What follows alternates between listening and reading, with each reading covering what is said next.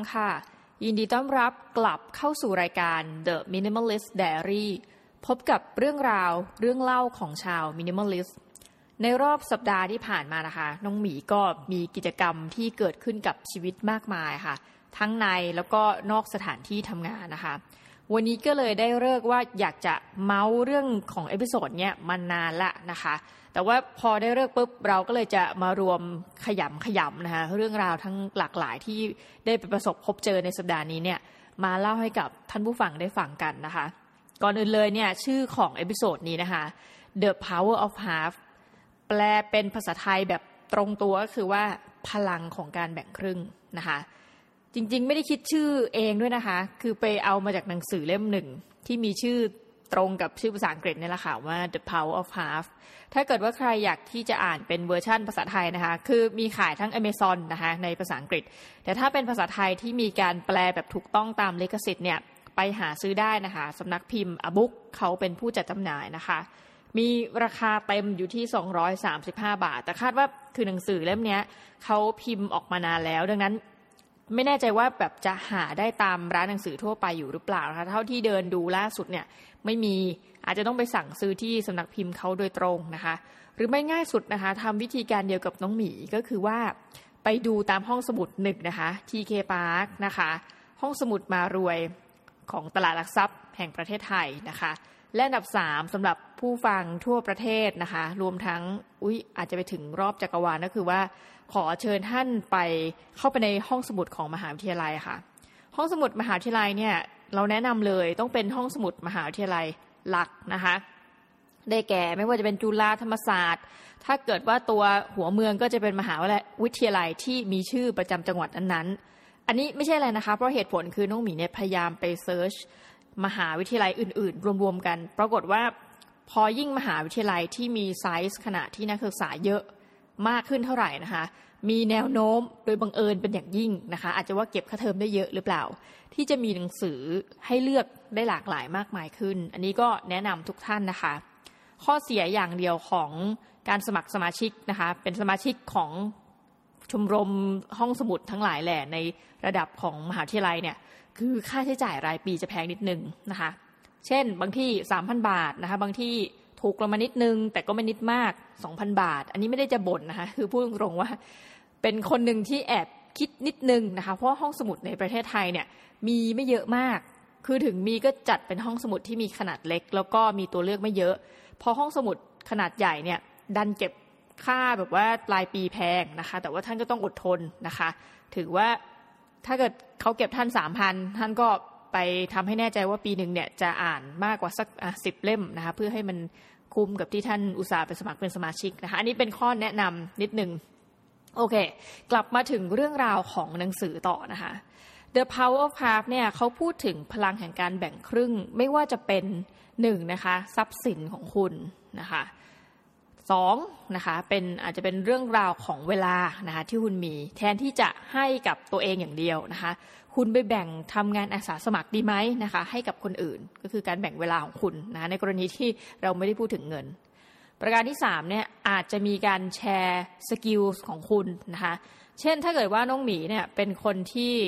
เราก็ไม่รู้เรามี skill อะไรเนะเอาเราเลียนแบบคนอื่นก่อน ถ้าเกิดเป็นสถาปนิกนะคะก็มีความเก่งกาจในการออกแบบ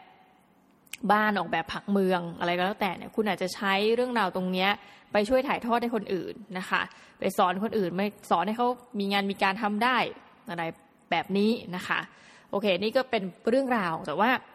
เรื่องจริง ๆ ของ The Power of Half เนี่ยที่ค่อนข้างจะประทับใจคือมันสร้างมาจากเรื่องจริงค่ะ ก่อนที่จะมาเป็นหนังสือ คือน้องหมีชอบมากเลยนะ เดี๋ยวนี้บอกตามตรงว่า เป็นคนที่อ่านหนังสือแนว fiction ไม่ค่อยได้ ไม่รู้ชาว Minimalist เป็นแบบน้องหมีหรือเปล่านะ คือ fiction เนี่ยมันเหมือนเราตั้งต้นแล้วแหละว่าเรารู้ว่ามันไม่ใช่เรื่องจริงนะคะ ดังนั้นถ้าเกิดว่าหนังสือดัง ๆ เช่นพวกแบบมาที่ทำมาเป็นภาพยนตร์เรื่อง Martian อะไรพวกเนี้ยอ่านไม่ได้เลยพบมันยิ่งแบบไซไฟอะไรเงี้ย คือเรารู้ตั้งแต่แรกว่ามันไม่จริงอะ่ะ ก็จะแบบนิดนึงนะคะ แล้วเลยกลายว่าอ่านเฉพาะหนังสือที่หนึ่งเป็นเรื่องจริง เป็น non-fiction ทั้งหลายนะคะ หลังๆ มานี่พอเริ่มแบบเห็นช่วงนี้อย่าง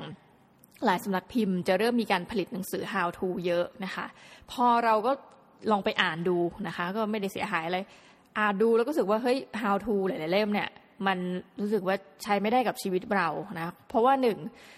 หนังสือเนี่ย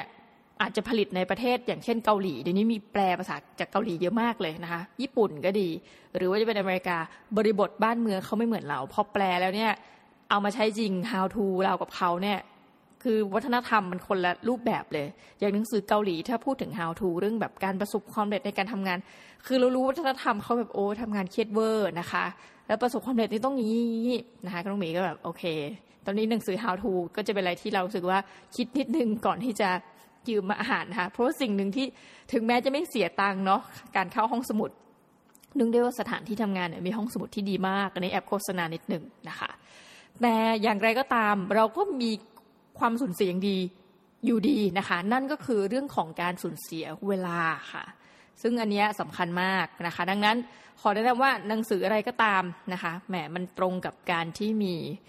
นักปราชญ์ท่านหนึ่งเขาเคยกล่าวไว้นะคะแต่นี้จำไม่ได้แบบอย่างละเอียดนะบอกว่าหนังสือบางเล่มเนี่ยมันเหมาะแก่อ่านทั้งเล่มนะบางเล่มดูแค่ปกพอแล้วบางเล่มเนี่ยไม่ควรจะเฉียดกลายเข้าไปใกล้แม้แต่จะอ่านนะคะ แต่ว่าอย่างไรก็ตาม ใครที่ไม่มีเวลาไม่มีโอกาสนะคะ เดี๋ยวจะมาคุยถึงเรื่องราวของหนังสือ The Power of Half คร่าวๆ โอ้โห นี่เกิดมานานมากนะคะ ยังเล่าไปไม่ถึงจุดใจกลาง นอกจากจะบอกท่านว่ามันแบ่ง of half เนี่ยมันมี half อะไรบ้างนะคะ เกิดมาจากครอบครัวหนึ่งค่ะ เป็นครอบครัวที่มีชื่อว่าซาเวนนะคะ อันนี้คือนามสกุลของเขา ก็จะมีพ่อนะคะ แม่ ลูกสาว ลูกชายนะคะ ครอบครัวเซเว่นเนี่ยเป็นลักษณะเหมือนครอบครัวอเมริกันทั่วไปนะคะ คือเท่าที่ดูเนี่ยก็จริง คือเป็นคนที่มีความที่ว่าทั้งพ่อทั้งแม่ทำงานนะคะทำงานเสร็จแล้วปุ๊บก็คือว่าเราก็มีเวลาบ้างนะคะ เวลาที่มีนั้นเราก็ไปทำงานอาสาสมัครนะคะ เป็นสมาชิกของชมรมอะไรก็แล้วแต่ อันนี้คือดูเป็น typical American family มาก ๆ นะคะ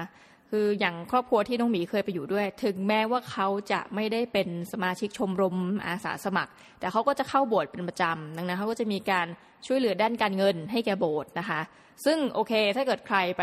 อย่างเมืองไทยเนี่ยเราจะเห็นเวลาเข้าวัดใช่ไหมคะจะมีตู้นะคะ ตู้นี้ไว้สำหรับอะไรดีล่ะถวายปัจจัยเพื่อเป็นการบริจาคค่าน้ำค่าไฟนู่นนี่นั่นใช่ไหมคะ คือของไทยเนี่ยจะเป็นถึงแม้จะเป็นหลายคนบ่นว่าจะเป็นพุทธพาณิชย์อะไรก็แล้วแต่เรารู้สึกว่าอาจจะยกเว้นบางแห่งเนาะนั้นซึ่งเราไม่พูดถึง บางที่เนี่ยก็คือเขาจะตั้งตู้ไว้นะคะ คือคนสายพุทธอย่างน้องหมีเดินเข้าไปก็รู้สึกว่าเออมันก็น่ารักดีคือคุณจะไม่บริจาคเงินก็ได้นะคะ แต่ส่วนใหญ่ก็พอเข้าไปเราก็จะบริจาคกันเนาะแต่ว่ามันไม่ใช่เหมือนเป็นลักษณะที่พุ่งมาที่ว่าคุณต้องบริจาคในขณะที่ถ้าคุณไปโบสถ์นะคะนี่ที่อเมริกาเนาะที่น้องหมีไป คือจะเป็นโบสถ์ทั้งเมทอดิสโอ้ไปหลายที่มาก เพราะมีเพื่อนของพ่อเพื่อนเนี่ยเขาเป็นนักบวชอยู่หลายนิกายด้วยกันนะคะแต่ว่าทุกที่ก็คือเมื่อมีประกอบพิธีกรรมเสร็จเขาจะมีเป็นเหมือนไม่เชิงเป็นซองจดหมายนะคะแต่เหมือนเป็นตะกร้า เป็นตะกร้ามาเลยแล้วก็งงว่าเขาทำไมตะกร้านี้ส่งต่อหาทุกคนนะคะแล้วทุกคนก็จะให้เงินตลอดเวลานะคะ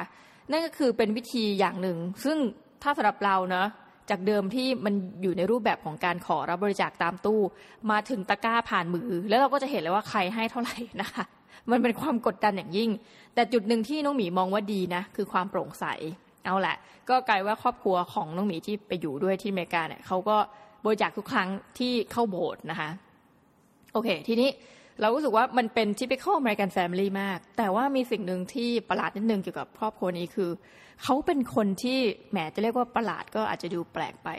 คือครอบครัวนี้เป็นคนที่ประสบความสำเร็จเป็นอย่างมากนะคะในการทำงาน เราแทบจะเรียกว่าเป็นครอบครัวที่ไม่ได้อยู่ในลักษณะของชนชั้นกลางนะ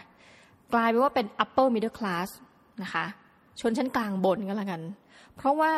บ้านเขาเนี่ยมีพื้นที่เยอะมาก ซึ่งเขาเขียนนะคะ แม้กระทั่งในบ้านเนี่ย มีลิฟต์อยู่ในบ้านนะคะเขาก็เลยใช้บ้านของเขาเนี่ยเป็นที่ให้กับชมรมอาสาสมัครที่เขาอยู่เนี่ยถ้าจำไม่ผิดน่าจะมูลนิธิฮาบิแท็หรืออะไรประมาณเนี้ยเข้ามาจัดอีเวนต์การกุศลได้ในบ้านเขา ก็คือคิดดูสิว่าต้องใหญ่ขนาดไหนนะคะ แล้วก็ทีนี้เนื่องด้วยว่าครอบครัวเขาทำอย่างนี้ตลอดเวลานะคะแม้กระทั่งลูกสาวของ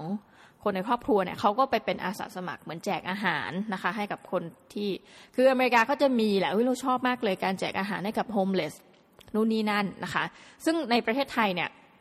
ไปอ่านได้ของอาจารย์บุญเลิศวิเศษปรีชา ซึ่งตอนนี้น่าจะเป็นผู้ช่วยศาสตราจารย์ด็อกเตอร์แล้วใช่ไหมคะ ถ้าเกิดยศผิดเนี่ยต้องขออภัย ซึ่งท่านจะเขียนเรื่องราวของคนไร้บ้านนะคะ สนุกมากแล้วทำให้เรารู้ว่าอ๋อ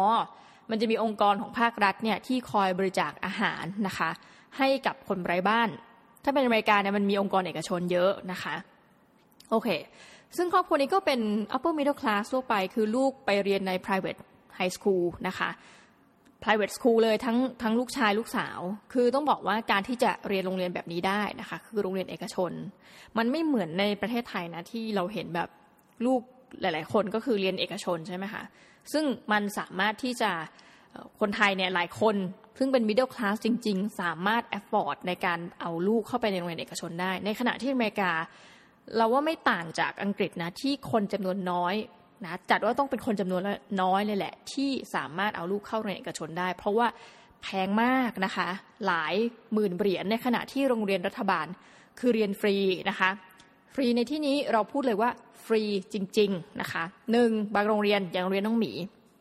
มีอาหารเช้าให้ทานฟรีนะคะ คุณจะต้องจ่ายก็คือแค่อาหารกลางวันนะคะ ชุดนักเรียนไม่มีไงโรงเรียนรัฐบาล คุณก็ใส่อะไรไปก็ตามความสุขของคุณนะคะ คุณจะใส่แบบบางคนก็ใส่เฉพาะชุดดำอะไรคืออะโอเคเรื่องของคุณความสุข อะไรฟรีอีกหนังสือค่ะหนังสือไปเบิกได้นะคะ มีห้องให้เบิกหนังสือมันเล่มใหญ่เล่มหนา แล้วก็คุณขนกลับไปไม่ไหวหรอกไม่เป็นไร ใส่ตู้ล็อกเกอร์ฟรีอีกนะคะ ไม่มีรถกลับบ้านเหรอไม่เป็นไรฟรีนะคะ ก็คือนั่งรถเหลืองไป เพียงแต่อาจจะต้องเดินสักนิด แต่มันก็ไม่ถึงขั้นเป็นกิโลนะคะเขาจะไปจอดตามจุด อาจจะเดินไปสักสองเมตร จากบ้านมันก็ไม่ได้หนักหนาอะไรนะคะ สรุปก็คือว่า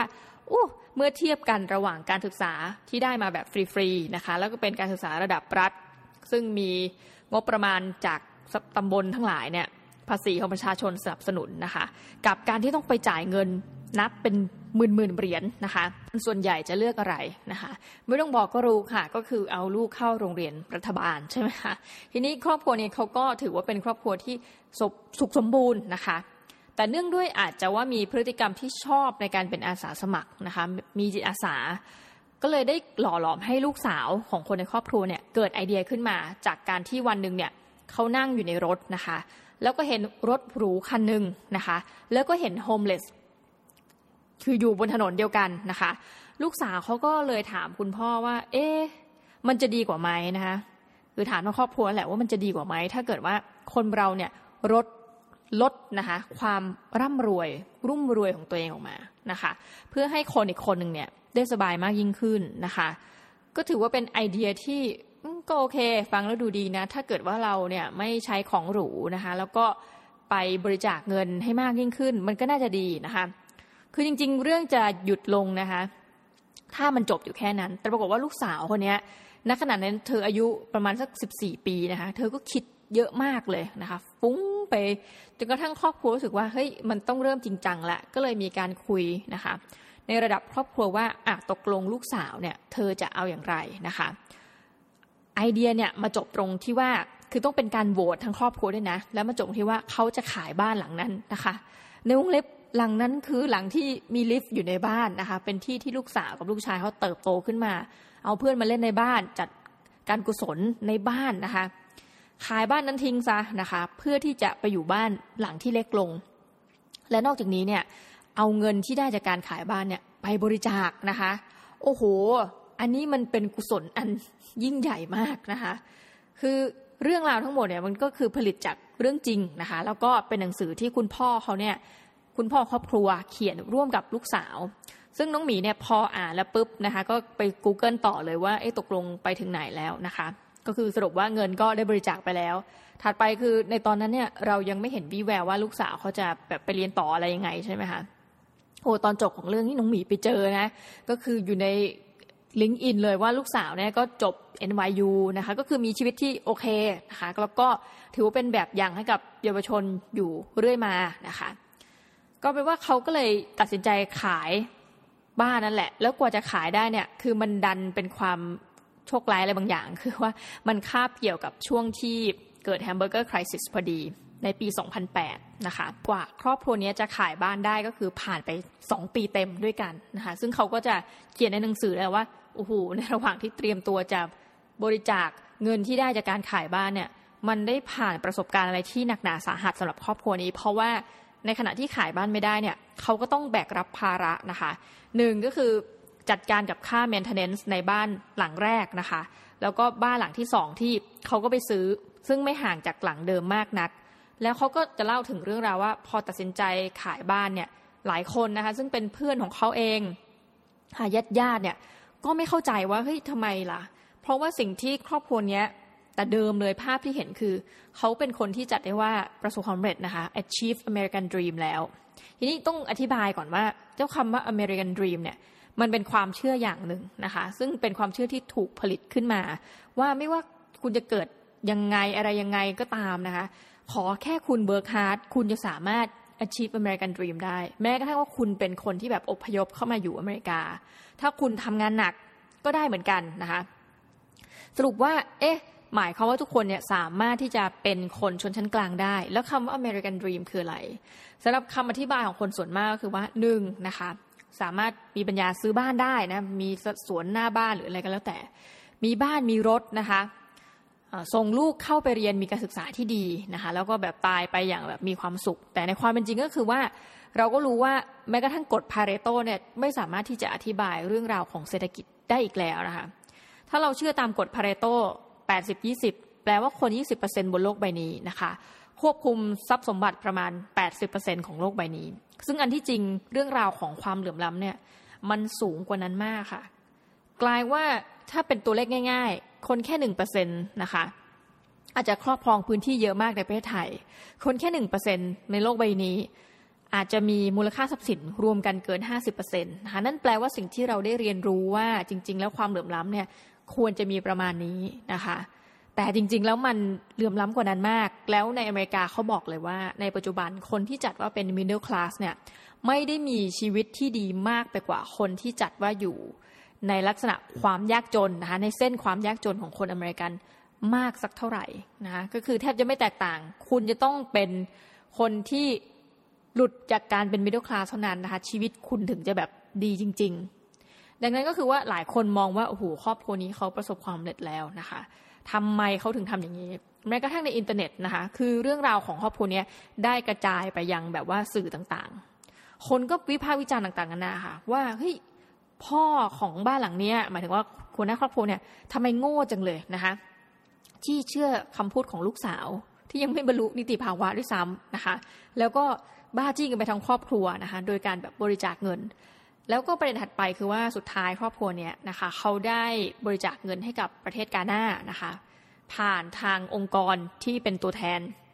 เขาก็บอกเลยว่าเฮ้ยนอกจากว่าคุณจะหนึ่งโดนกล่าวหาว่าโง่นะที่เชื่อฟังคำพูดลูกสาว แทนที่จะแบบว่าคิดเองเออเอง ถัดไปคือคุณเป็นบ้าอะไรนะคะ แทนที่จะบริจาคให้กับคนอเมริกันทำไมต้องไปบริจาคให้กับคนกาหน้านะคะ ซึ่งเขาก็เขียนในหนังสืออธิบายไว้นะคะว่าแบบ เออเขาก็เข้าใจว่าคนเนี่ยมันมีความเชื่อที่หลากหลายนะคะ แต่ว่าเขาก็พิจารณาเยอะมากนะ เพราะว่าเงินที่เขาน่าจะได้เนี่ย ก็คือเป็นหลักเกือบเกือบล้านเหรียญนนะคะ เข้าใจว่าประมาณ8ปดแสนเหรียญ เงินที่เขาได้มาตรงนี้เขาอยากจะให้กับมอบผ่านองค์กร และเมคชัวร์ว่าองค์กรนั้นๆเนี่ยทำหน้าที่แทนเขาได้ดี เขาก็เลยมีการแบบให้องค์กรมาสัมภาษณ์กับเขานะคะ สุดท้ายก็คือได้ไปบริจาคเงินที่การน่าจริงๆ แล้วพอน้องหมีอ่านเรื่องราวของ The Power of Half เนี่ยมันมันน่าชวนคิดนะคะถึงเรื่องราวของวัฒนธรรมฝรั่งกับคนไทยนะคะว่าหลายคนเนี่ยเราก็เห็นว่าอย่างบิลเกตส์ก็ดีนะคะมาร์คซักเกอร์เบิร์กนะคะรวมทั้งวอร์เรนบัฟเฟตก็คือว่าเขาถ้าคุณไปสัมภาษณ์ลูกเขานะ เคยมีพอดแคสต์หนึ่งนะคะ ไปสัมภาษณ์ลูกของวอร์เรนบัฟเฟตเขาก็แบบ เหมือนไม่สนใจอะคือแบบเขาบอกพ่อเขาก็ไม่สนใจว่าลูกเนี่ยควรจะเป็นอย่างไรเขาลูกเขาเองก็ไม่ได้สนใจเรื่องเงินนะคะเขาไม่มายด์ที่พ่อเขาจะบริจาคเงินให้กับองค์กรการกุศลนะคะบิลเกตแล้วก็อะไรนะเอออย่างมาร์คซักกอร์เบิร์กเนี่ยเขาก็ตัดสินใจที่จะบริจาคเงินนะคะ เป็นจำนวนมากให้กับการกุศลเช่นกัน อย่างมาร์คเนี่ยเขาพูดเลยว่า ก็คือทั้งหมดทั้งมวลเนี่ยลูกของเขาเหล่านี้ทั้งหมดเนี่ยนะคะถึงแม้ว่าจะมีชีวิตที่โอเค คุณสามารถไปเรียนใน Ivy League ได้ มีชีวิตที่ดีและเหนือกว่าคนอเมริกันส่วนใหญ่ แต่ว่าเทียบไม่ได้เลยกับทรัพย์สินที่บรรดาคุณพ่อของเขาเนี่ยได้บริจาคให้กับองค์กรการกุศลนะคะหรือว่าสร้างองค์กรการกุศลของตัวเองขึ้นมา ทีนี้เราก็มานั่งดูเรื่องราวของประเทศไทยมั่งว่าเออมันจะ มันจะไปยังไงนะคะ แต่เราก็เห็นแล้วว่าลักษณะบางอย่างของคนไทยเนี่ยจะไม่เหมือนกับคนตะวันตกเนาะอย่างแรกคือเราเป็นวัฒนธรรมที่รุ่มรวยนะคะ ชอบในการบริจาคเงินเหมือนกันนะแต่ว่าเป็นการบริจาคแบบอย่างเงี้ย เช่น กรณีของพี่ตูนนะคะ ซึ่งเขาก็เทียบกันอีกว่า ในกรณีของคนไทยที่เราจะเห็นแบบนักเรียนเยาวชน หรือหลายคนมายืนขอบริจาคจากองค์กรนั้นองค์กรนี้ แต่ว่ามันเป็นลักษณะการบริจาคที่ ขอโทษนะคะยังเป็นลักษณะเหมือนยังไม่ค่อย 4.0 เท่าไหร่ก็คือไปยืนตามรถไฟฟ้าตามอะไรอย่างงี้ใช่ไหมซึ่งถ้าคนญี่ปุ่นมองอะคนญี่ปุ่นจะมองทีว่าเฮ้ยอันนี้มันสแกมเปล่าหลอกลวงเปล่าแต่คนไทยก็จะเฮ้ยไม่เป็นไรหย่อนหย่อนหย่อนหย่อนเงินไปนะคะอันนี้ถ้าเราพูดโดยภาพรวมแล้วกันสำหรับประเทศที่ตอนนี้ประเทศไทยยังมีปัญหาคือคนที่เกษียณเนี่ยเกินกว่า 90%เนี่ยนะคะอาจจะมีเงินไม่พอสำหรับใช้ตลอดไปจนกระทั่งเสียชีวิต อันนี้เป็นประเด็นหนึ่งนะ วันนี้เราไม่ได้มาพูดเรื่องนี้ แต่เราพูดถึงเรื่องของ the power of half ว่าค่ะนอกจากกรณีของพี่ตูนและการบริจาคเบี้ยบ้ายรายทางนะคะหรือแบบใบอนุโมทนาตามงานกุศลต่างๆเนี่ยเราจะสามารถทำอะไรได้บ้างนะคะที่ทำให้รู้สึกว่าเฮ้ยจริง ๆ ประเด็นนี้นะอย่างหนึ่งคือมันอาจจะ fulfill บางอย่างในชีวิตของคุณก็เป็นได้นะ การที่คุณบริจาคไม่ว่าจะเป็นเงินนะคะ เวลาของคุณ หรือว่าบริจาค skill ของคุณไปถ่ายทอดให้คนได้เรียนรู้นะคะ เรื่องของเวลาเนี่ยไม่ค่อยได้มีคนพูดถึง คือน้องหมีอยากจะถามมากเลยว่า คนไทยเอาวัยที่ทำงานแล้วแล้วกันนะคะ ถ้าเป็นเยาวชนเนี่ยคุณยังไปค่ายไปนู่นไปนี่ช่วยเหลือคนได้เนาะอย่างที่เห็นผลนะคะแต่ว่าวัยทำงานเนี่ยน้องหมีก็อยากรู้ว่าเราได้เอาเวลาไปทำงานเป็นอาสาสมัครบ้างหรือเปล่านะคะนอกจากที่จะเกิดเหตุการณ์อะไรบางอย่าง เช่นแบบ มีสมัยหนึ่งคนกรุงเทพก็รวมตัวกัน ซึ่งอันเนี้ยงานวิชาการเขาก็จะเหวี่ยงเยอะแยะมากมายเลย ที่ว่าจำได้ไหมคะตอนที่เกิดเหตุแบบโดนเผานะคะเซนทันเวิลด์โดนเผา แล้วคนก็แบบอุ้ยมาทำความสะอาดกรุงเทพกันเถอะนะคะ ซึ่งมันเป็นลักษณะของ one off event น่ะแล้วก็จบไปนะคะมันก็เลยเป็นคำถามตรงนี้ว่า เอ๊ะ เราจะทำอะไรได้บ้างนะคะ โอเค น้องหมีก็มีเรื่องเล่านะคะ ซึ่งอาจจะเป็นเรื่องส่วนตัวนิดนึง อย่างที่ได้เคยคุยกันในหลาย ๆ รายการเนี่ยน้องหมีเนี่ยเป็นคนที่ไม่ชอบเปิดเผยเลยว่านะคะทำงานอะไรอยู่ที่ไหนอย่างไรนะคะ แต่วันนี้ก็จะขอมาพูดถึงสักหน่อย เพราะว่ามันเกี่ยวข้องกับ the power of half นะคะ the power of half ในที่นี้เนี่ยอาจจะไม่ถึงกับเป็นเรื่องราวของการบริจาคเงินเองเนาะหรือแม้กระทั่งการที่ใช้เวลาเป็นอาสาสมัคร หรือแบบไป ช่วยสอนอะไรก็แล้วแต่เนี่ย แต่มันจะมีความแบบว่าผสมกันระหว่างหนึ่งสองสามนะคะ ถึงแม้จะไปไม่ถึงฝั่งฝันขนาดครอบครัวซาวเว่นนะที่แบบโอ้โหมอบเงินจากการขายบ้าน แต่ต้องมีเชื่อว่าสิ่งหนึ่งมันมันได้กำเนิดขึ้นแล้วล่ะในชีวิตของเรานะคะโอเค เรื่องที่จะเล่าต่อไปนี้นะคะ ขอเป็นอย่างที่บอกเป็นเรื่องส่วนตัวจริง ๆ ก็คือว่าน้องหมีเนี่ยเป็นหนึ่งในคนที่ไม่ได้ชอบงานที่ตัวเองทำอันนี้พูดตามตรงเลยนะ คือก็ทำเพราะว่ามันอาจจะเป็นโชคชะตาหรืออะไรมาให้เรามาทำงานแบบนี้นะคะ คือต้องเล่าว่าเออมีอยู่วันหนึ่งในชีวิตเนี่ยก็ไปได้ทุนการศึกษามานะคะ แล้วทุนการศึกษาเนี่ยก็มีข้อผูกมัดว่าจะต้องมาใช้ทุนนะคะ ที่นี่ด้วยการเป็นอาจารย์มหาวิทยาลัย ซึ่งถ้าเป็นคนอื่นก็บอกโหเสียของมากเลยนะคะ หลายคนเนี่ยจะถ้าเป็นเราเอาเรื่องไปใส่ในพันทิปอาจจะถูกวิพากษ์วิจารณ์ว่าแบบ เฮ้ยทำไมไม่เห็นแก่บุญคุณประเทศอะไร เราจะบอกว่าตอนนั้นเนี่ยคืออาจจะเหมือนกับหลาย ๆ คนนะคะ ตอนที่ได้ทุนรัฐบาลเนี่ย เรายังเป็นเด็กมาก คือรู้เลยว่าวันที่เราได้ทุนกับวันที่เราเรียนจบเนี่ยโอ้มันเป็นคนละคนเลยนะคะ วันนั้นเนี่ยเราไม่คิดอะไรนอกจากว่า เออ ก็โอเคไปงั้นก็ไปเรียนนะคะ ตอนที่ได้ทุน เอาแล้วที่สำคัญถ้าพูดให้ห่างกว่านั้นคือว่า ไม่ได้ตั้งใจจะไปสอบด้วยนะคะ มันจะหมดเขตรับสมัครพอดีเพื่อนบอกว่าไปสอบเป็นเพื่อนหน่อยนะคะคือแล้วก็อยากจะบอกแบบคำๆนะว่าไอ้คนได้ทุนจำนวนมากเนี่ยมันรู้สึกจะเป็นลักษณะนี้เหมือนกันนะคะโอเค ผ่านไปปุ๊บพอได้ทุนเนี่ยเราก็มันไม่มีความฝันน่ะเพราะว่าความฝันเราได้จบลงแต่วันที่เราผลออกมาว่าเราได้ทุนนะแล้วเพื่อนเราที่ไปด้วยกันเนี่ยก็ไม่ได้นะเขาก็แบบเสียอกเสียใจ แต่ว่าตอนหลังก็โอเคมีชีวิตที่ดีสรุปว่าเรา ได้ทุนแทนเพื่อน แล้วมันจะยังไงใช่ไหมคะความฝันเราได้จบลง เพราะว่าเรารู้อยู่แล้วว่า มันไม่ต้องมีความฝันไงเรารู้อยู่แล้วว่าอ๋อกลับมาก็ต้องทำอาชีพนี้ใช่ไหมคะซึ่งพอไปเรียนต่อเนี่ย เราก็จะเป็นคนที่รู้สึกว่าแปลกแยก อันนี้พูดตามตรง เพราะว่าหลาย ๆ คนที่เขาได้ทุนเนี่ย ส่วนใหญ่จะเป็นประกอบอาชีพเป็นอาจารย์มาแล้ว คือน้องหมีเนี่ยเป็นเขาเรียกว่าบุคคลภายนอก ผู้ซึ่งยังไม่เคยเป็นอะไรมาเลยนะคะ แล้วก็ได้ทุนก็เลยต้องไปเรียนหนังสือกลับมาเพื่อเป็นอาจารย์ โอเค ทีนี้พอเราไปเจอกับหลาย ๆ คน ซึ่งพอส่วนใหญ่มันเรียนการศึกษาในระดับที่ยิ่งยิ่งสูงขึ้นไปเนี่ย ส่วนใหญ่ไม่ค่อยออกตังเองแล้วเป็นนักเรียนทุนทั้งนั้นนะคะ ที่เจอก็คือส่วนใหญ่และเป็นนักเรียนทุน ไม่ถ้าไม่ใช่กรณีของทุนกระทรวงวิทยาศาสตร์ ก็จะเหลือแค่ทุนเป็นอาจารย์นี่แหละค่ะเราก็จะเจอคนที่เขามี passion โอ้โหแบบอยากเป็นอาจารย์มากๆกลับมาได้แบบอย่างนั้นอย่างนี้นะคะ คือพูดตามตรงนะ เราก็ ยินดีกับทุกคนเลยที่เขาเจอตัวเองตั้งแต่เด็ก แล้วเขาก็ได้ทำอาชีพเบก็ฝัน น้องมีจะดีใจมากที่เจอใครก็ตามที่เช่น โอ้เด็ก ๆ เนี่ยแบบอยากเป็นหมอแล้วได้เป็นจริง ๆ แล้วมันฟินอะมันฟินกับงานแล้วรู้สึกว่าไอ้ที่เราเห็นตามอินเทอร์เน็ตนะแล้วบอกว่าเฮ้ยทุกวันใครก็ตามที่ได้สิ่งที่แบบเราชอบเป็นงาน เขาจะไม่รู้สึกว่าสิ่งนั้นเน่ะเป็นงานของเขา คือน้องมียินดีเขามากจริง อันนี้พูดเลยนะ ไม่ได้แบบประชดประชันแต่ว่าน้องมีคิดว่าเราเป็นคน ในอีกประมาณ 90%เน่ะที่เราไม่รู้ว่าเฮ้ยเราชอบอะไรเราเราถนัดอะไรด้วยซ้ำนะ แล้วเราแต่ว่าเราได้ทำงานโอเค มีงานที่โอเคในระดับหนึ่งก็ทำได้นะคะน้องมีคิดว่าคนส่วนใหญ่เนี่ยน่าจะไปตกอยู่ในประเด็นนี้นะ 90%ของคนบนโลกใบนี้ ซึ่งถ้าเราพูดถึง inequality เนี่ยอาจจะแบบ 1 ต่อ 99 ด้วยซ้ำที่รู้ว่าโอเค มันเป็นงานที่เราทำได้ ชอบไหมเหรอ ก็อาจจะเฉยๆ แต่ว่าเราจำเป็นอะเพราะว่าจะอะไรก็แล้วแต่เรื่องของค่าครองชีพ เพราะว่าถ้าเราไม่ทำงานเราก็ไม่รู้จะเอาเงินมาครองชีพตัวเองได้ยังไงนะคะกรณีของน้องหมีคือไม่ได้คิดอะไรมากคือก็กลับมาก็ต้องใช้ทุนใช่ไหมคะดังนั้นเนี่ยเมื่อเวลาผ่านไปเมื่อเรามาเป็นอาจารย์เนี่ยต้องบอกกันนะ ถึงแม้ไม่ใช่อาชีพที่ชอบพูดตามตรงเพราะว่า suffer มากตอนที่เรียนนะคะ ทั้งระดับ สูงสุดแล้วก็ระดับต่ำกว่านั้นนี่ก็คือ suffer มาตลอดทางจนกระทั่งจบเนี่ยคือเหมือนมาเกเรตอนโตนะคะมันมีหลายครั้งที่เรารู้สึกว่าอยากจะยอมแพ้มาก แต่ที่สุดเหมือนก็ตั้งสติได้ว่าโอเค หน้าที่คือต้องเรียนให้จบนั้นการที่เรา suffer จนกระทั่งจบเนี่ยแล้วเราต้องมาเป็นอาจารย์สอนในสิ่งที่เรา suffer ที่เราเรียนมาเนี่ยโอ้โหมันเป็นเรื่องที่แบบนะคะแต่ก็โอเค การสอนปริญญาตรีก็ดีปริญญาโทก็ดีเนี่ยมันมันไม่ได้หนักหนามากอะต้องพูดตามตรงก็คือเป็นงานที่ทำได้อะเพราะว่าโอเคเราก็ผ่านการการเรียนมาแล้วนะคะ ที่นี่ก็เป็นการสอน แต่เราจะเห็นเหมือนกันอาจารย์บางคนก็จะแบบโอ้ยรักมากรักกับอาชีพมากว่า มีงานผลิตออกมาตลอดเวลา ซึ่งหูเราโคตรดีใจกับคนเหล่านี้จริง ๆ นะ แต่เราก็จะเป็นคนประเภทที่ว่าโอเคนะคะ ก็ไปสอนตามหน้าที่คือไม่เคย ถ้าจะเรียกว่าไม่เคยขาดสอนถ้าขาดนี่คือแปลว่าต้องไปประชุมนะคะก็คือเป็นเรื่องงานอยู่ดี หรือไม่ก็ป่วยแบบป่วยหนักมากเข้าโรงพยาบาลโอเค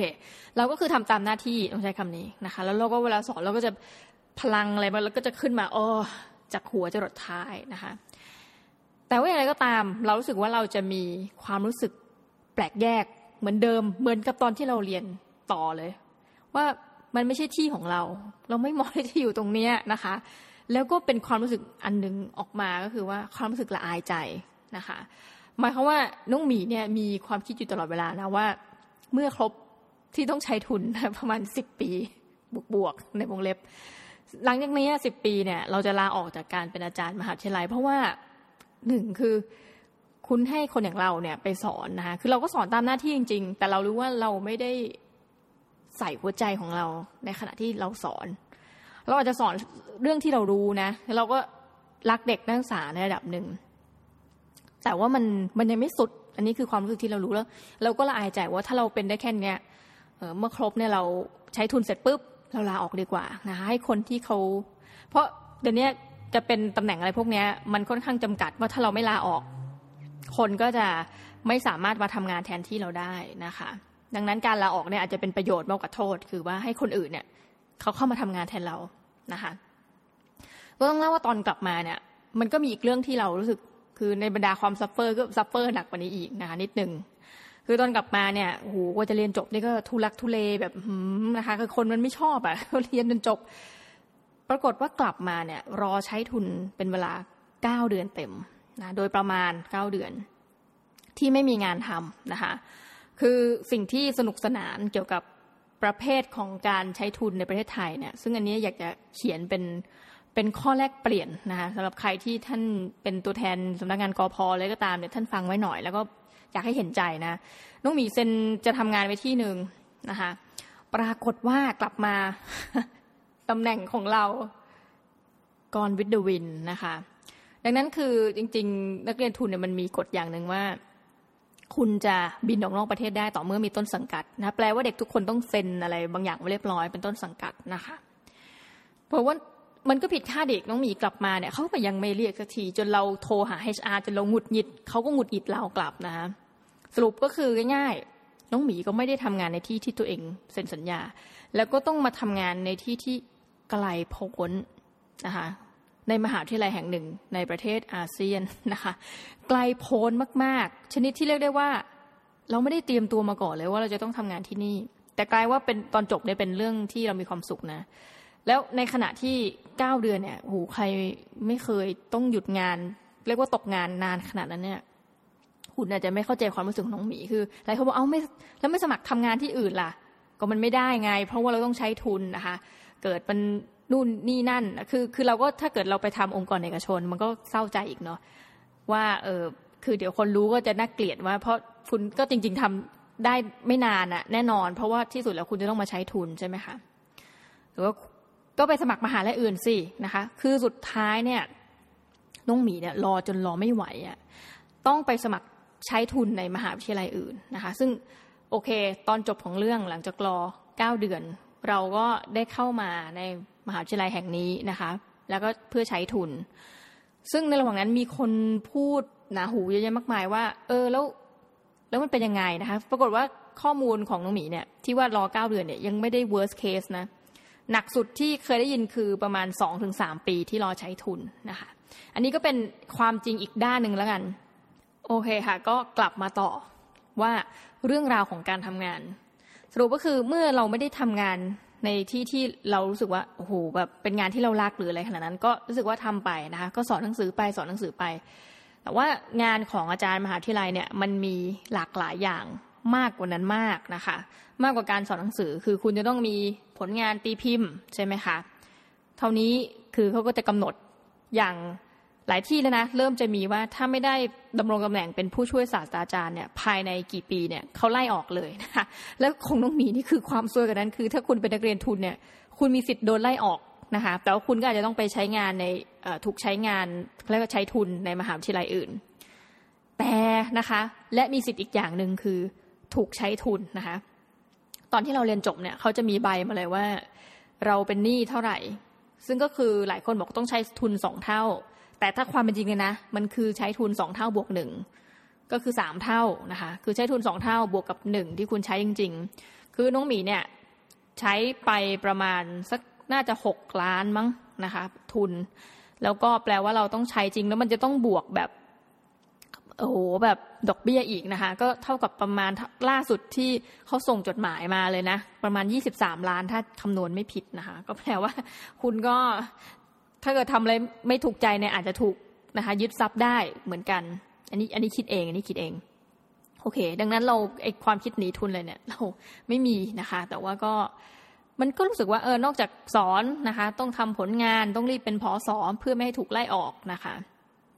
มันก็จะมีงานอีกจิปาถะที่ต้องทำแบบโอ้รับปริญญาก็ดีนะคะ และล่าสุดก็คือว่ายังไงไม่รู้น้องหมีก็ได้รับนะคะ ให้ต้องมาดูแล แผนกหาทุนนะคะ เป็นกรรมการทุนให้นักศึกษา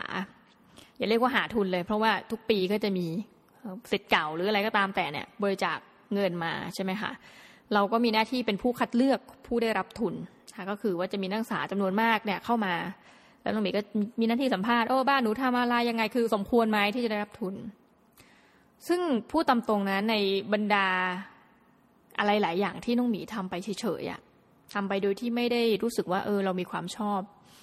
จำได้ว่าตอนที่เรียนปริญญาเอก มีงานหนึ่งที่เราชอบมาก เป็นงานที่ได้เงินนะคะ เป็นงานพิเศษ แต่ว่าในบรรดาทุกงานอะงานนี้เราชอบที่สุดเลย ก็คือเป็น invigilator เจ้า invigilator เนี่ยอาจจะแปลได้ว่าเป็นกรรมการเหมือนคนคุมสอบนะคะ ก็คือมีหน้าที่ตรวจตราว่าอ้าวชื่อตรงกับบัตรไหมนะคะ มีเอาคนมาสอบแทนไหมซึ่งกรณีนี้น่าจะเป็นไปได้ยาก แล้วก็เอาอุปกรณ์สอบมาครบไหมต้องการอะไรเพิ่มหรือเปล่า ทุจริตไหมนะคะ เมื่อไรที่จะให้หยุดเขียนเมื่อไรที่จะเริ่มเขียนได้นะคะ ซึ่งน้องหมีก็เห็นว่าเฮ้ยงานเนี้ยตั้งแต่เราทำงานพิเศษมาหลายอย่างเหมือนกัน แต่งานเนี้ยเป็นงานที่เรารู้สึกว่าเออเราชอบมากเลย คือบางคนมาเป็นอินวิจิเลเตอร์ตอนที่เป็นนักเรียนปริญญาเอกเหมือนกันเนี่ยแต่เหมือนเขาเขาเป็นเพื่อก็เพื่อได้เงิน ก็เป็นเฉยๆนะคะที่ต้องหมีจะแบบอินมากกับเด็กคนไหนยกมือเราแม้ว่าจะอยู่อีกฝั่งหนึ่งเราก็จะรีบวิ่งไปว่าเฮ้ยคุณต้องการอะไรบ้างนะคะ คือรู้สึกว่าเฮ้ยอาจจะว่าโดยลึกๆนะ มันคงจะเป็นอะไรที่เราชอบแหละเพราะว่าในการเรียนในระดับปริญญาเอกเนี่ยสิ่งมีชีวิตที่ต่ำเตี้ยเรี่ยดินที่สุดนะคะ ใน department ก็คือนักเรียนปริญญาเอกใช่ไหมพอมาถึงจุดหนึ่งเราเป็น invigilator เนี่ยสำหรับเด็กป.ตรีเนี่ยคือเราไปคุมสอบเนี่ย เออก็จะเป็นอะไรที่เหมือนเรามีตัวตนขึ้นมา อันนี้คิดว่าอย่างนี้นะ ก็เลยมีความสุขนะคะ และแล้วน้องหมีก็ค้นพบสิ่งที่น้องหมีชอบมากนะคะ ในการเป็นอาจารย์ นั่นคือเรื่องราวของการยุ่งเกี่ยวกับการเป็นกรรมการทุนให้กับนักศึกษา คือครั้งแรกเนี่ยที่พอสัมภาษณ์ไปเนี่ย คืออันนี้จะไม่เอาเรื่องของนักศึกษามาเล่าให้ฟังนะคะ แต่มันก็จะมีการให้นักเรียนเนี่ยกรอกข้อมูลที่บ้านนะคะ ข้อมูลของออรูปภาพ ของบ้านนะคะ ข้อมูลคุณพ่อคุณแม่มีรายได้เท่าไหร่อะไรยังไงเนี่ย เป็นครั้งแรกที่สึกว่าโหพอสัมภาษณ์แล้วเราหลาย ๆ เคสรู้สึกว่าโหเก่งมากเลยนะคะ เก่งมากเลยที่เด็กคนนี้เนี่ย ดีจริง ๆ ที่สามารถเข้ามาเรียนในระดับมหาวิทยาลัยได้นะคะ หรือหลายคนเราก็แบบคือ in your shoes นะคะ แปลว่าถ้าเราไปอยู่ในสถานการณ์เดียวกับเขาเนี่ย น้องหมีคงจะไม่มีปัญญา ไม่มีปัญญามาถึงได้ขนาดเนี้ยนะคะ คือด้วยต้นทุนด้วยอะไรก็แล้วแต่ อย่างหนึ่งที่น้องหมีเชื่อคือว่าคนเราถ้ามีต้นทุนเท่ากันเนี่ย ค่อยมาเบลมแล้วกันว่าอะไรที่ทำให้คนนี้ไม่ประสบความสำเร็จอีกคนนึงนะคะ ถ้าต้นทุนเท่ากันในทุกกรณีนะสติปัญญาพื้นฐานครอบครัวนะคะ เราก็ได้เรียนรู้ว่าโอ้โหเด็กที่มาขอทุนเนี่ย มีจำนวนเยอะมากนะคะ แล้วก็จำเป็นกันเยอะมากจริง ในหลายกรณี ซึ่งหลายคนบอกอ้าวก็กู้กยศเอาสินะคะบอกว่ากยศเนี่ยให้โคต้ามาเหมือนกันนะคะแต่เป็นโคต้าที่ไม่เพียงพอ แปลว่าทั้งมหาวิทยาลัยนักศึกษาจากทุกคณะต้องมาแย่งนะคะเงินก้อนนี้ แล้วกยศก็อย่างที่เราได้ข่าวว่ามีให้เลทให้อะไรบ้างใช่ไหมคะอันนี้เราตัดประเด็นนั้นไป แต่ว่าเดือนหนึ่งเนี่ยเขาจะให้เป็นทั้งค่าเทอมและเงินรายเดือน รายเดือนนี้ก็จะอยู่ที่แค่สองพันสองร้อยบาทแต่คุณนึกสภาพนะคะ นักศึกษาของน้องหมีส่วนมากคืออยู่หอนะคะสองพันสองร้อยบาท แค่ค่าหอก็ไม่พอแล้วนะคะ ก็ต้องทำงานพิเศษใช่ไหมคะหลายคนก็บอก เอ้าก็สอนพิเศษเอามันจะไปยากอะไร ซึ่งในความเป็นจริงเนี่ย มันไม่ได้ง่ายขนาดนั้น งานสอนพิเศษนะคะ ในที่ที่น้องหมีอยู่เนี่ย ไม่ได้หาง่ายขนาดนั้นนะคะ งานพิเศษให้ชั่วโมงแค่ เท่าที่เราไปสัมภาษณ์มาเนี่ยยี่สิบห้าถึงสามสิบาทต่อชั่วโมง แล้วจ้างไม่เยอะนะคะ เด็กบางคนทำงานร้านกาแฟ จนกระทั่งถูกให้ออกเพราะร้านกาแฟเจ๊งนะคะคือเศรษฐกิจมันโอ้โหหลากหลายมาก เราก็จะเห็นเด็กที่เข้ามาแล้วก็ อันนี้ขอไม่พูดเรื่องส่วนตัวนะ แต่หมายถึงว่าเด็กที่เข้ามาก็จะบางคนก็เรารู้เลยว่าผ่านอะไรมาเยอะจริงๆแต่บางคนก็เข้ามาแบบช็อกคือสถานการณ์เพิ่งเกิดขึ้น มีร้องไห้ จะสงสารพ่อแม่หรืออะไรก็แล้วแต่รู้สึก บางคนรู้สึกว่า เออเราเป็นความหวังของครอบครัวนะคะ เราจะต้องทำทุกอย่าง คือ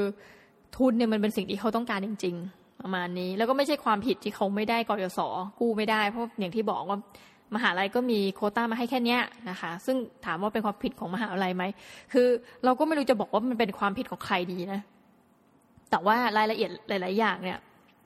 คือเรารู้สึกว่า เออ รัฐก็พยายามทำแล้ว มหาวิทยาลัยก็พยายามแล้ว แม้กระทั่งสิทธิ์เก่าก็พยายามที่จะเอาเงินมาบริจาคในแต่ละปีนะคะ น้องหมีก็รู้สึกว่า เออ เราจะทำไงดีในนาทีนั้น แล้วเราก็จะเห็นเหมือนกันค่ะว่าหลาย ๆ คนเนี่ย เมื่อได้มาทำหน้าที่เป็นกรรมการทุน คือเขาก็ทำหน้าที่ของเขานะคะ แล้วก็จบไป แต่น้องหมีเหมือนคล้าย ๆ กับเป็นเด็กลูกสาวของบ้านซาวเว่นนะคะ รู้สึกว่า เฮ้ย เราจะเป็นแค่นี้เหรอ เป็นแค่คนที่สัมภาษณ์ทุนเหรอ แล้วบางทีคนขอมา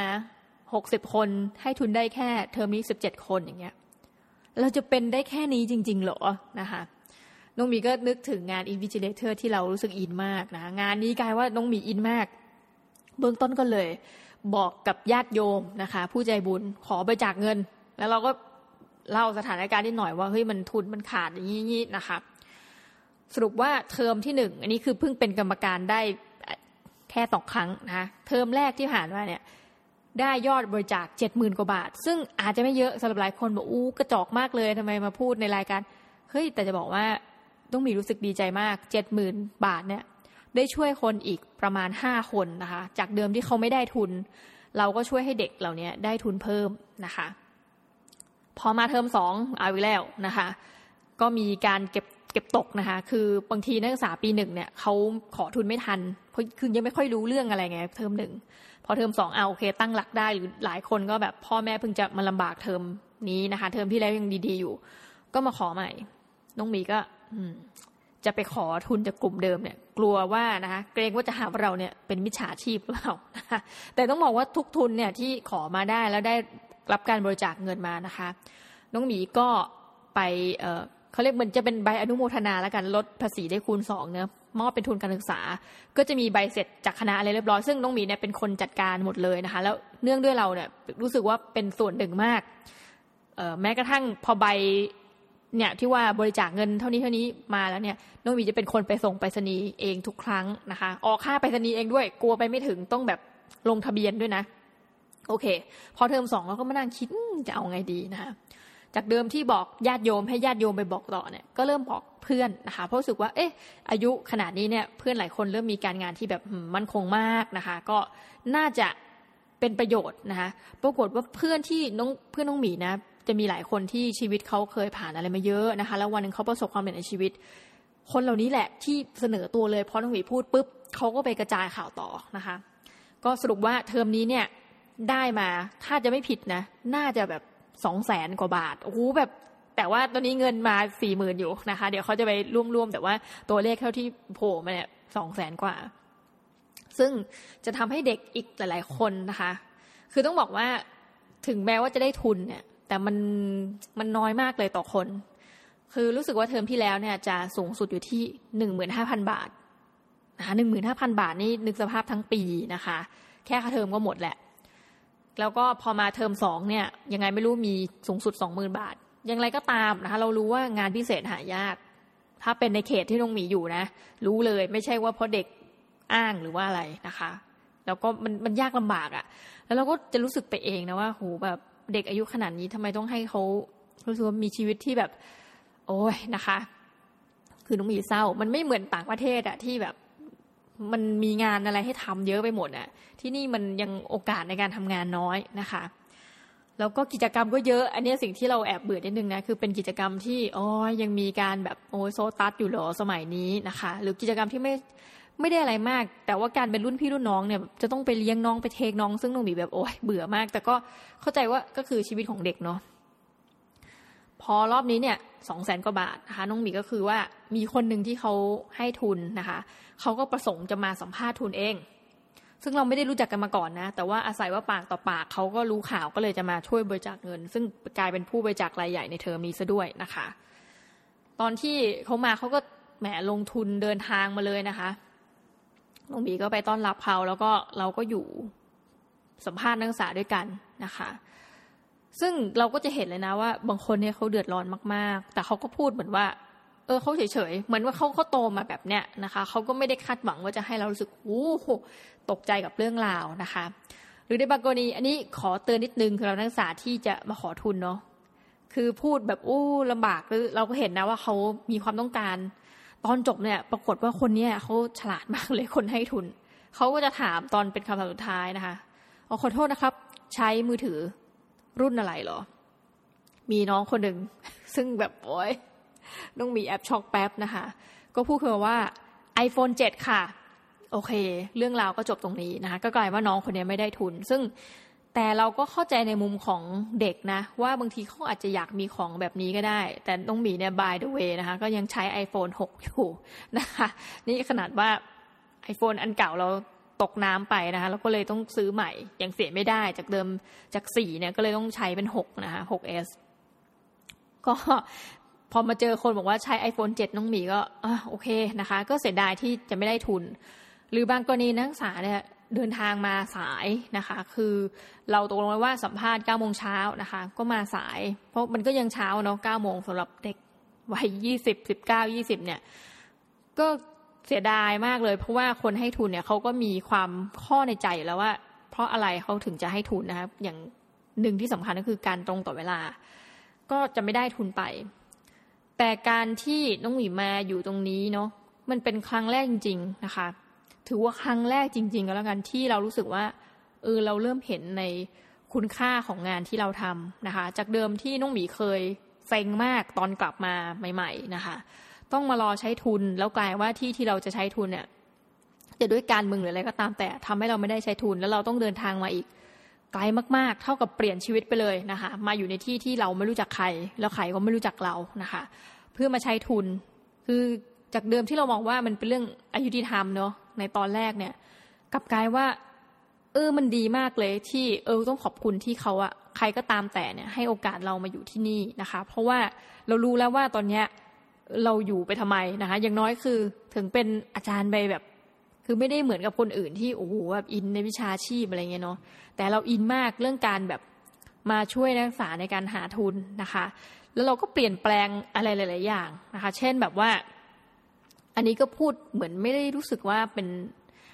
เป็นการออกตัวนะ แต่ว่ามันมีหลายกฎหลายอย่างมากในการใช้เงินของมหาวิทยาลัยนะคะ โดยที่มันจะมีข้อจำกัด เช่น เราห้ามให้เงินสดแก่นักศึกษา อันนี้ไม่นับรวมถึงทุนการศึกษานะ แต่ว่าน้องหมีเนี่ยมีไอเดียที่มันต้องใช้เงินสดนะคะ คือเราไปอ่านหนังสือของ Tina Seelig เป็นผู้เขียน ซึ่ง Tina Seelig เนี่ยเป็นอาจารย์สอน MBA อยู่ที่สอนแบบจะเรียกว่าอะไรดี มันก็เหมือนเป็น MBA ที่สแตนฟอร์ดนะคะบอกว่า Tina Seelig เนี่ยเขาชอบเขามากเลยมันมีกิจกรรมหนึ่ง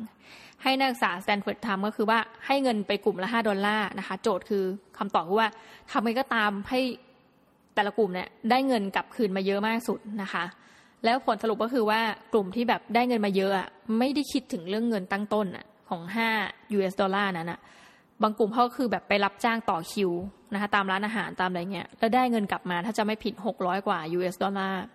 หรือบางกลุ่มก็คือแบบสิ้นคิดมากนะคะ อันนี้ก็คือแบบ MBA แต่ว่าไปขายน้ำส้ม มันก็มีต้องมีก็เลยได้ไอเดียเนี้ยเราก็บอกว่าจะให้เงินกลุ่มละสองร้อยบาทนะคะทดแทนห้า US ดอลลาร์ไปทำยังไงก็ได้นะคะ ทีนี้เราก็เปลี่ยนโจทย์จากว่าทำไงก็ได้ให้เงินกลับมามากสุดใช่ไหมไม่ให้คิดถึงเรื่องเงินเมื่อมีคิดว่าทำยังไงก็ได้นะคะ ให้เหมือนเราไปทำดีอะแต่ทำดีเนี่ยมันต้องเห็นผลนะคะหนึ่งคือโจทย์คือความยั่งยืนสองคือกระทบผลในด้านดีต่อคนมากที่สุด โดยที่จะเปลี่ยนความคิดจากการที่เด็กๆ เนี่ยแต่เดิมเนาะไปออกค่ายไปทำอะไร ซึ่งมันซ้ำๆแล้วชุมชนที่ไปลงออกค่ายเนี่ยเขาก็เหมือนซ้ำอะ่ะ แล้วของบางอย่างพอเราไปทำให้มันก็ไม่ได้อยู่ไปตลอดอะ่ะ เช่นเราไปแบบสร้างห้องสมุด คือออกค่ายมันไปแป๊บเดียวไง บางทีเดี๋ยวห้องสมุดพังไปหรืออะไรเงี้ย หรือบางทีเราแบบไปให้เขาโดยที่ไม่ตรงกับโจทย์ที่ชาวบ้านเขาอยากได้ น้องหมีก็เลยเปลี่ยนความคิดใหม่ว่า นอกจากไปสร้างฝายไปทำอะไรที่มันซ้ำๆกับการออกค่ายเนี่ย มันยุคสมัยใหม่แล้วเนี่ย ถ้าเราให้เงินกลุ่มละสองร้อยเนี่ย คุณจะทำอะไรได้บ้างที่มันจะทำให้เราแบบรู้สึกว่า ว้าวนะคะ แล้ว ต้องยั่งยืนและส่งผลกระทบต่อคนจำนวนมาก ที่สุดที่จะทำได้นะคะ แล้วก็ให้คะแนนตามแบบว่ากลุ่มไหนทำได้ดีก็คือแบบประมาณแบบตัดเกรดตามนั้นเลยนะคะ สรุปก็คือว่าเงินเนี่ยไม่สามารถที่เราจะให้ได้ เพราะมันเป็นเงินสดมันผิดกฎน้องหมีก็เลย โอเคนะทำตัวเหมือนรวยมากก็คือว่าเราออกเงินเองเลยนะคะ ให้กลุ่มละสองร้อยบาท นี่ก็เป็นความตั้งใจคือยังไม่ได้เกิดขึ้นนะคะกิจกรรมนี้แต่ว่าจะเกิดขึ้นในเทอมการศึกษานี่แหละ เราก็เตรียมเงินของเราเรียบร้อย เราก็รู้สึกว่าหลายคนอาจจะมองว่าเฮ้ยมันก็เป็นเงินจำนวนน้อยนะคะ อีกแต่น้องมีก็รู้สึกว่าเอ้ยอย่างน้อยนะ เราได้ได้มอบอะไรอะ่ะ คือเรารู้สึกดีมากเลยแล้ว ผลจากกิจกรรมนี้เป็นยังไง เดี๋ยวก็ไว้ว่าน่าจะมาเล่าให้ฟังสู่ผู้ฟังนะคะ ว่าที่สุดแล้วเด็กเนี่ยจินตนาการเนี่ยมันหลุดลอยไปถึงขนาดไหนนะคะ นอกจากนี้เนี่ยยังมีอะไรอีกหลาย ๆ อย่างที่ต้องมีเนี่ยแบบคิดแล้วก็จะทำนะคะ ได้แก่ว่าเทอมนี้ก็ไปซื้อบอร์ดเกม แต่บอร์ดเกมเนี่ยไปในนามของงบของคณะ จุดประสงค์คืออยากให้เด็กอะหันมาหนึ่งเลิกใช้พวกโซเชียลไม่ได้เลิกใช้ก็คือแบบลดการเสพติดอินเทอร์เน็ต ให้มันน้อยลงสองคือฝึกภาษาอังกฤษผ่านบอร์ดเกมเพราะบอร์ดเกมที่สั่งเป็นภาษาอังกฤษหมดนะคะ แล้วก็ ถัดไปคือให้เด็กเนี่ยมีกิจกรรมอยู่ที่คณะมากขึ้น แล้วเป็นกิจกรรมที่เรารู้สึกว่าการเล่นบอร์ดเกมเนี่ยมันได้คิดได้อะไรมันมันมีประโยชน์อะกว่าที่เด็กจะเอาเวลาแบบไปทำอย่างอื่นที่อืมเราก็รู้สึกว่า เอ้ยมันไม่ได้เพิ่มพัฒนา skill นะคะ ก็เลยไปสั่งซื้อมาคือเราก็ถือว่าในช่วงที่เราอยู่เนี่ย เราก็ได้เปลี่ยนแปลงอะไรบ้างนะคะ รวมถึงการจัดทำพอดแคสต์นี้ ทีนี้สิ่งที่ตลกก็คือว่า เออ หลายคนต้องมีไม่เคยเล่านะที่บอกเป็นคนชอบความเป็นส่วนตัวมากนะคะพอดแคสต์เนี่ยจริง ๆ เป็นโครงการที่คิดขึ้นมา แล้วก็จะทำเป็นงานอดิเรกนะคะ แต่ว่าพอดีมีจะเรียกว่าต้องเป็นผู้หวังดีจริง ๆ บอกว่าเอ้ยพอดแคสต์บางอย่างเนี่ยต้องมีจะทำโดยที่ใช้เวลางานนะคะ หรือใช้สถานที่ในการสัมภาษณ์ ดังนั้นให้เขียนไปต้องเป็นเขียนเป็นโครงการให้กับคณะนะคะ เพื่อที่จะแบบว่า เออ ให้มันทำให้มันถูกต้องอะ่ะ เราจะได้เอาเวลางานบางส่วนมาทำได้นะคะ ซึ่งจริงน้องหมีก็ไม่ได้มีปัญหานะก็เขียนไป แต่ว่าเราก็รู้สึกรู้อยู่แล้วอะว่าการของบคณะมันมันเหนื่อยอะเนาะมันเหมือนมันก็มีอย่างจำกัดจำเขียนต้องใช้คำนี้นะคะน้องมีก็เลยไม่เป็นไรนะคะพอดแคสต์ตกปีและประมาณห้าพันบาทใช่ไหมแล้วก็ทุกอย่างที่เกี่ยวข้องกับพอดแคสต์เนี่ยน้องมีจะเป็นคนรับผิดชอบค่าใช้จ่ายทั้งทั้งหมด เงินเดือนของเรานะคะ แล้วก็สุดท้ายเนี่ยสิ่งที่น่าสนใจเกี่ยวกับพอดแคสต์ที่มันเกิดขึ้นเนาะสรุปว่าเนี่ยมันเป็นงานของเรานะคะคืองานในเด็กของเราแต่ว่าเป็นเป็นอยู่กับคณะของเรานะคะอยู่กับคณะและแล้วก็ต้องวงเล็บคณะและมหาวิทยาลัยของเรา แต่ว่าเป็นเงินของเราแปลกไหมโอเค แต่สรุปจบสั้นๆก็คือว่า มันก็จะมีอุปสรรคในระหว่างทางที่ทำนะคะ เช่นว่าตอนแรกน้องหมีก็อยากจะขอให้เขาประชาสัมพันธ์ให้หน่อยกับทางคณะว่าเออเนี่ยมันเป็นพอดแคสต์ที่เกี่ยวข้องกับการศึกษา ถ้าถ้าจะสังเกตดูนะคะ คือถึงแม้จะมีหลาย ๆ คนมารวมกันนะคะที่จะไม่ใช่อาจารย์มหาวิทยาลัยอย่างเดียว ก็เป็นหลายคนมากที่มาจัดแต่ทั้งหมดทั้งมวลเนี่ยเราเชื่อว่าพอดแคสต์ของเราเนี่ยเป็นหนึ่งในพอดแคสต์ที่สนับสนุนให้ความรู้กับคนอื่น ๆ นะคะ ถึงแม้อาจจะไม่ได้แบบโอ้ยเครียดมากนะคะ คือเป็นติ่งตอยมากเมื่อเทียบกับวิดแคสอมนิวอร์หรืออะไรก็แล้วแต่เนี่ย แต่เราเชื่อว่าเมื่อฟังไปแล้วน่าจะได้ข้อคิดได้ได้เปลี่ยนอะไรใหม่ ๆ อยู่บ้างนะคะ ใช้คำนี้ น้องมีก็โอเค ในฐานะที่มันเป็นโครงการของคณะนะของภาควิชาเนี่ย เราก็ขอความอนุเคราะห์บางทีว่าออยากจะลองไปไปโพสต์ที่คณะดูบ้างนะเหมือนว่าโพสต์ Facebook คณะเพื่อทำการประชาสัมพันธ์นะคะ ปรากฏว่าประชาสัมพันธ์ไปได้สักไม่กี่ตอนนะคะ ก็โดนผู้ใหญ่บอกว่าขอให้เลิกประชาสัมพันธ์ซะ เพราะว่าพอดแคสต์ที่ทำมาเนี่ย มันไม่เกี่ยวกับคณะเราเลย ความหมายคือมันความรู้มันกลายว่าเป็นเรื่องอะไรบ้างก็ไม่รู้นะคะ ซึ่งไม่ใช่ความรู้ที่เป็นเหมือนแบบโทษนะแบบ pure science pure math อะไรเงี้ย ที่เขาก็รู้สึกว่ามัน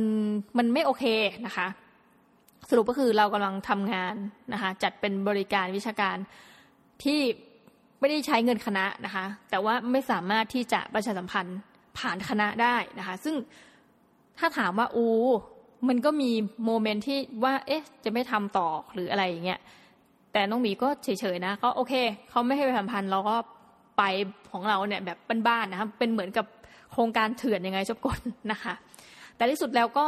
เดือนที่ ผ่านมาเนี่ย เรามียอดคลิกครบแสนคน ซึ่งครูไผ่คงจะได้เมาส์ไปแล้วในรายการครูไวแคสนะคะ นี่ก็มาเมาส์อีกทีว่า ถึงแม้เราจะไม่ได้ว่าโปรโปรโมทหรืออะไรเนี่ย ก็มีคนฟังอยู่จำนวนหนึ่งนะคะ แต่โอเค อาจจะเสียดายหน่อยที่ว่านักศึกษาในคณะ คือพออย่างนี้ปุ๊บน้องมีก็คือเลิกประชาสัมพันธ์เลยนะคะ ไม่บอกในคณะ ไม่บอกมหาวิทยาลัย ไม่บอกอะไรทั้งสิ้น กลายว่าคนฟังเนี่ยเก้าสิบห้าเปอร์เซ็นต์นะคะ ไม่ได้มาจากสถานศึกษาของน้องหมีแน่นอนโอ้น่าจะเกินนั้นนะอาจจะเก้าสิบเก้าจุดเก้าเปอร์เซ็นเนี่ยมาจากเป็นคนอื่นๆนะคะ ซึ่งโอเคขอบคุณมากที่ที่อยู่ติดตามกันนะคะ แต่เอาเป็นว่าน้องบิ๊กก็รู้สึกว่านี่แหละเมื่อพูดถึง the power of half เนี่ยมันเป็นส่วนของ power of half ของเรานะคะ ถึงแม้จะไม่ได้เป็นครึ่งหนึ่งของทรัพย์สินไม่ได้เป็นอะไร แต่ว่าเราสึกว่าเออ get แล้ววันนี้การทำงานทำไมเรามีส่วนอยู่ตรงนี้นะคะ โอเค แล้วก็อยากจะโม้อีกนิดนึงนะคะว่า การเป็น minimalist เนี่ยมันทำให้เราปลงกับอะไรหลายอย่างมาก คือต้องมีแต่ก่อนเป็นคนคิดว่า เอ้ยนะคะ มันมันหนังสือ how to เยอะมีช่วงหนึ่งอะแล้วก็แบบไปติดหนังสืออะไรพวกเนี้ยก็รู้สึกอยากจะประสบความสำเร็จเช่นแบบว่านะคะ อันนี้เคยเขียนไปเลย อยากจะมีเงินหนึ่งร้อยล้านก่อนอายุสามสิบห้าปียุอย่าหาว่าตลกนะ เพราะเป็นคนที่ลงทุนในหุ้นด้วยไง ก็คาดหวังว่าจะแบบมีหุ้นสิบเด้งสิบเด้งนะคะ ไปลงทุนในช่วงที่มันกำลังพีคตลาดพีค มีปีหนึ่งพอได้เงินนะคะ ถือว่าเป็นเงินก้อนแรกที่หาได้ในระหว่างที่กำลังเรียนปริญญาเอกอยู่นะคะคือเรียนในต่างประเทศจริงแต่ลงหุ้นในประเทศไทย เราก็สัญญาตัวเองเลยว่าเอ้ยน้ำโมเมนต์นั้นมันแปลกนะไอ้จากคำว่าร้อยล้านเนี่ยเรารู้สึกว่าจะมีไปทำไมอะมันวันๆก็ไม่ได้ใช้อะไรมากนะคะ คืออาจจะใช้มากแต่มันจนตายมันคงใช้ไม่ถึง น้องหมีก็ก่อนที่จะมีพี่ตูนนะเนาะน้องหมีก็เอาไปบริจาคเงินนี่ให้กับวัดแอบแต่ไม่ใช่อย่างที่ทุกคนคิด คือทุกบาททุกสตางค์ที่ไปบริจาคให้กับไม่ใช่ให้วัดสิให้หลวงพ่อนะคะ หลวงพ่อเนี่ยจะเอาเงินนั้นไปบริจาคโดยตรงนะคะ ให้ที่การสนับสนุนต้องใช้คำนี้ให้สนับสนุนการสร้างโรงพยาบาลนะคะ แล้วก็ประมาณกันว่าจนผลสุดท้ายเนี่ยโรงพยาบาลนี้สร้างเสร็จเรียบร้อยแล้วนะคะ ปีนั้นเนี่ย แล้วเป็นแต่ต้องขอโทษจริงเป็นปีเดียว เพราะว่าเป็นปีที่แบบหุ้นของน้องหมีเฟื่องฟูมากนะคะ หลังจากนั้นน้องหมีก็มีการขาดทุนอย่างถล่มทลายตามมา แต่ว่าปีนั้นเนี่ยจำได้ว่าเราแบบเบิกเงินมาสดๆเลยนะสองแสนบาท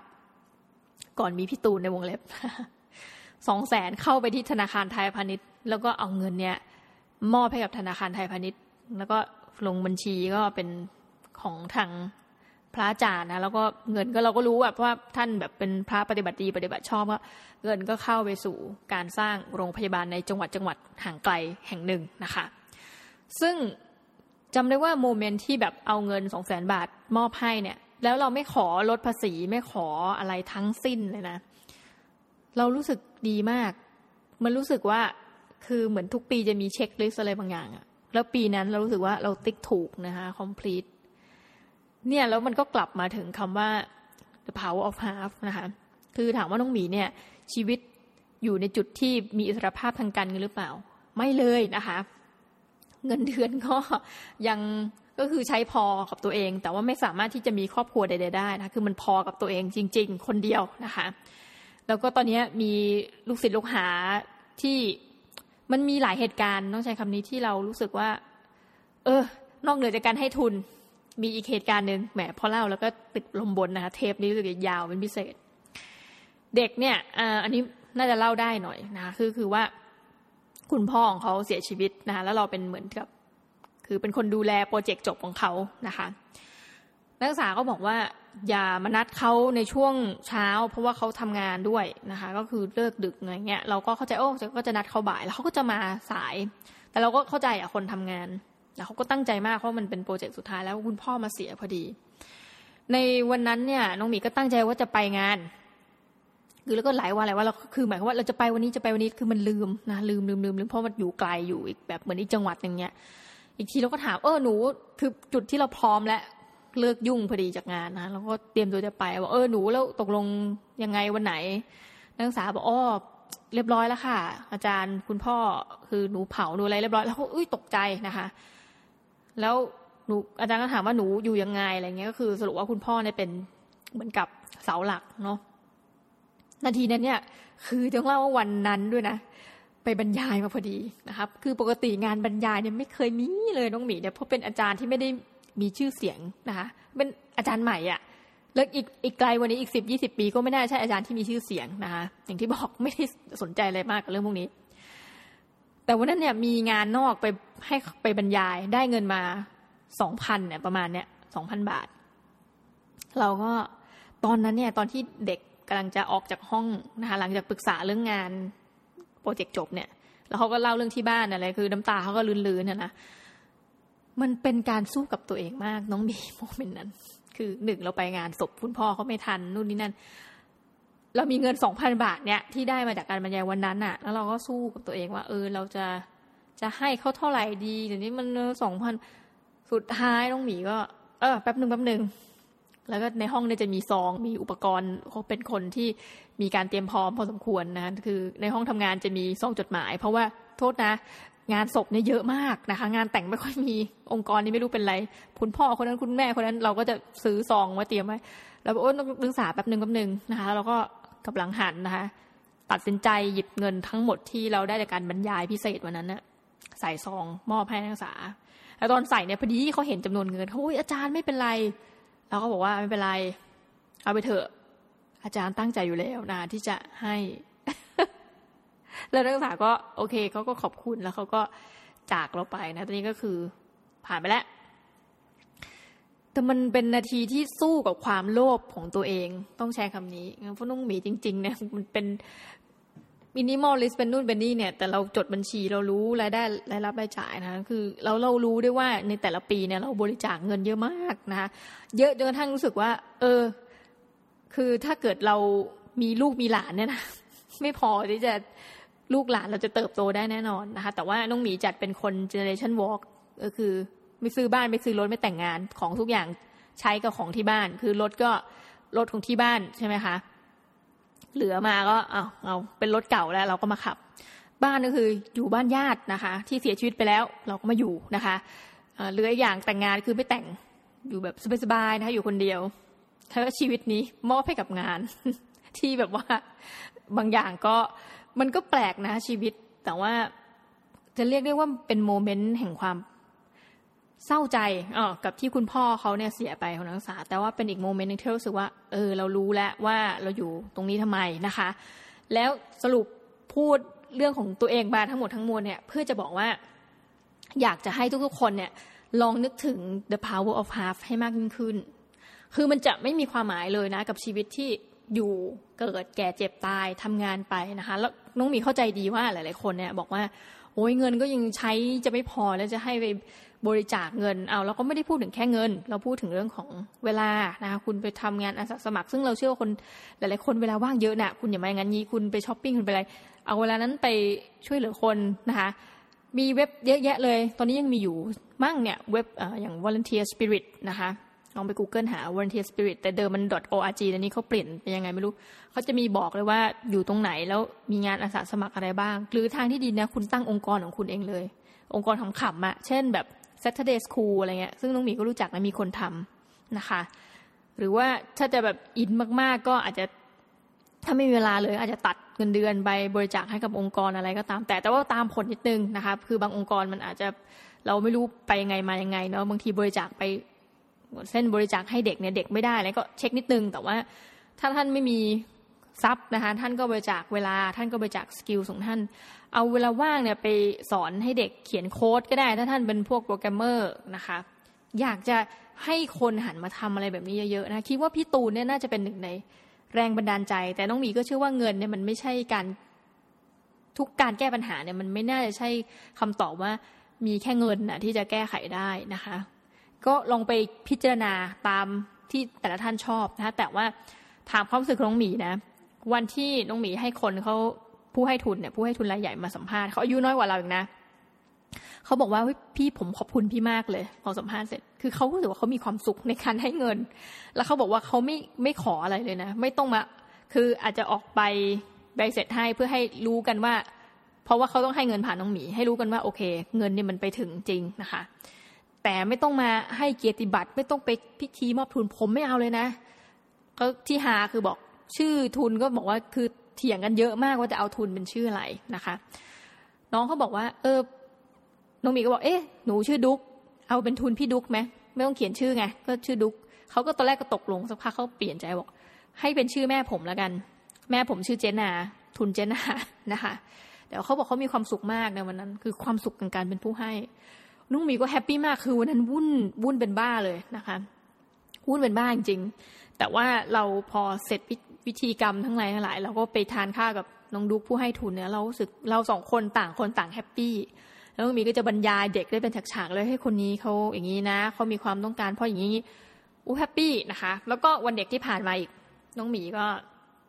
ไปซื้อไอติมเหมาไอติมนะคะมอบให้กับเด็กสองร้อยก็เรียกว่าสองร้อยถ้วยด้วยกันอู้แบบเด็กน่ามีความสุขมากไปงานวันเด็กตามชุมชนไกลๆหน่อยนะคะอู้เขาแบบ happy ซึ่ง แค่นี้ชีวิตน้องหมีก็มีความสุขแล้วก็เลยอยากจะแบบชวนทุกท่านนะคือ ชีวิตท่านอาจจะมีความหมายมากขึ้นก็เป็นได้นะ มากกว่าการที่จะเป็นเกิดมาแล้วก็เป็นทำงานเอกชนทำงานภาครัฐนะคะ ซึ่งบางทีอยู่ภาครัฐเนี่ยเราไม่รู้เราเซิร์ฟใครนะมันอาจจะไม่เห็นภาพเท่ากับพวกแพทย์พวกอะไรแบบเนี้ยนะคะยังไงให้ลองดูนะคะ แล้วก็ มาเล่าให้ฟังกันบ้างสินะ The Power of Half ถ้าเกิดลองไปทำดูแล้วชีวิตมันเปลี่ยนยังไงบ้างนะคะ ในกรณีของน้องหมีและน้องดุ๊กเนี่ยบอกเลยว่ามีความสุขมาก มากจริง ๆ มากจนกระทั่งน้องหมีเนี่ยเริ่มจะเปลี่ยนความคิดแล้วนะ จากเดิมที่ว่า 40เนี่ยเพราะว่าความละอายใจที่ต้องมาเป็นอาจารย์นะคะ กลัวเด็กจะไม่ได้รับความรู้เต็มที่จากเราเนี่ยตอนนี้เรารู้สึกว่า เออ เราเป็นอาจารย์ไปลอยๆ ก็ได้นะคะ คืองานก็ยังทำเหมือนเดิมแต่ว่า งานหนึ่งที่เราแบบชอบมากแล้วคิดว่ามันเห็นผลน่ะแล้วคือเด็กก็ เอาเงินได้ไปจ่ายค่าเทอมจริงๆอะก็คือการมาหนึ่งเป็นกรรมการหาทุนนะคะ แต่เดิมเป็นกรรมการทุนนะคะ ตอนนี้แบบเพิ่มตั้งตำแหน่งตัวเองคือกรรมการหาทุนนะคะสำหรับวันนี้นี่ก็ยาวนานมาก แต่ว่าก็รู้สึกว่าได้พูดความในใจในอะไรหลาย ๆ อย่างนะคะ แล้วก็คาดหวังว่าปีหน้าของทั้งรายการ The Minimalist ก็ดี Infinity Podcast ทั้งหมดนะคะ รายการทุกอย่างในเครือเนี่ย ก็จะเติบโตต่อไปนะคะ แล้วก็ ผลิตผลงานที่คิดว่าน่าจะมีประโยชน์นะคะให้กับท่านผู้ฟังไปเรื่อยๆนะคะเดี๋ยว 16 กุมภาพันธ์นี้จะเป็นวันเกิดครบรอบหนึ่งปี ซึ่งน้องหมีโอ้เฝ้ารอมากนะคะครบหนึ่งปี เฝ้ารอไม่ใช่อะไรเพราะว่าเดี๋ยวเขาจะตัดเงินจากบัตรน้องหมีนะคะ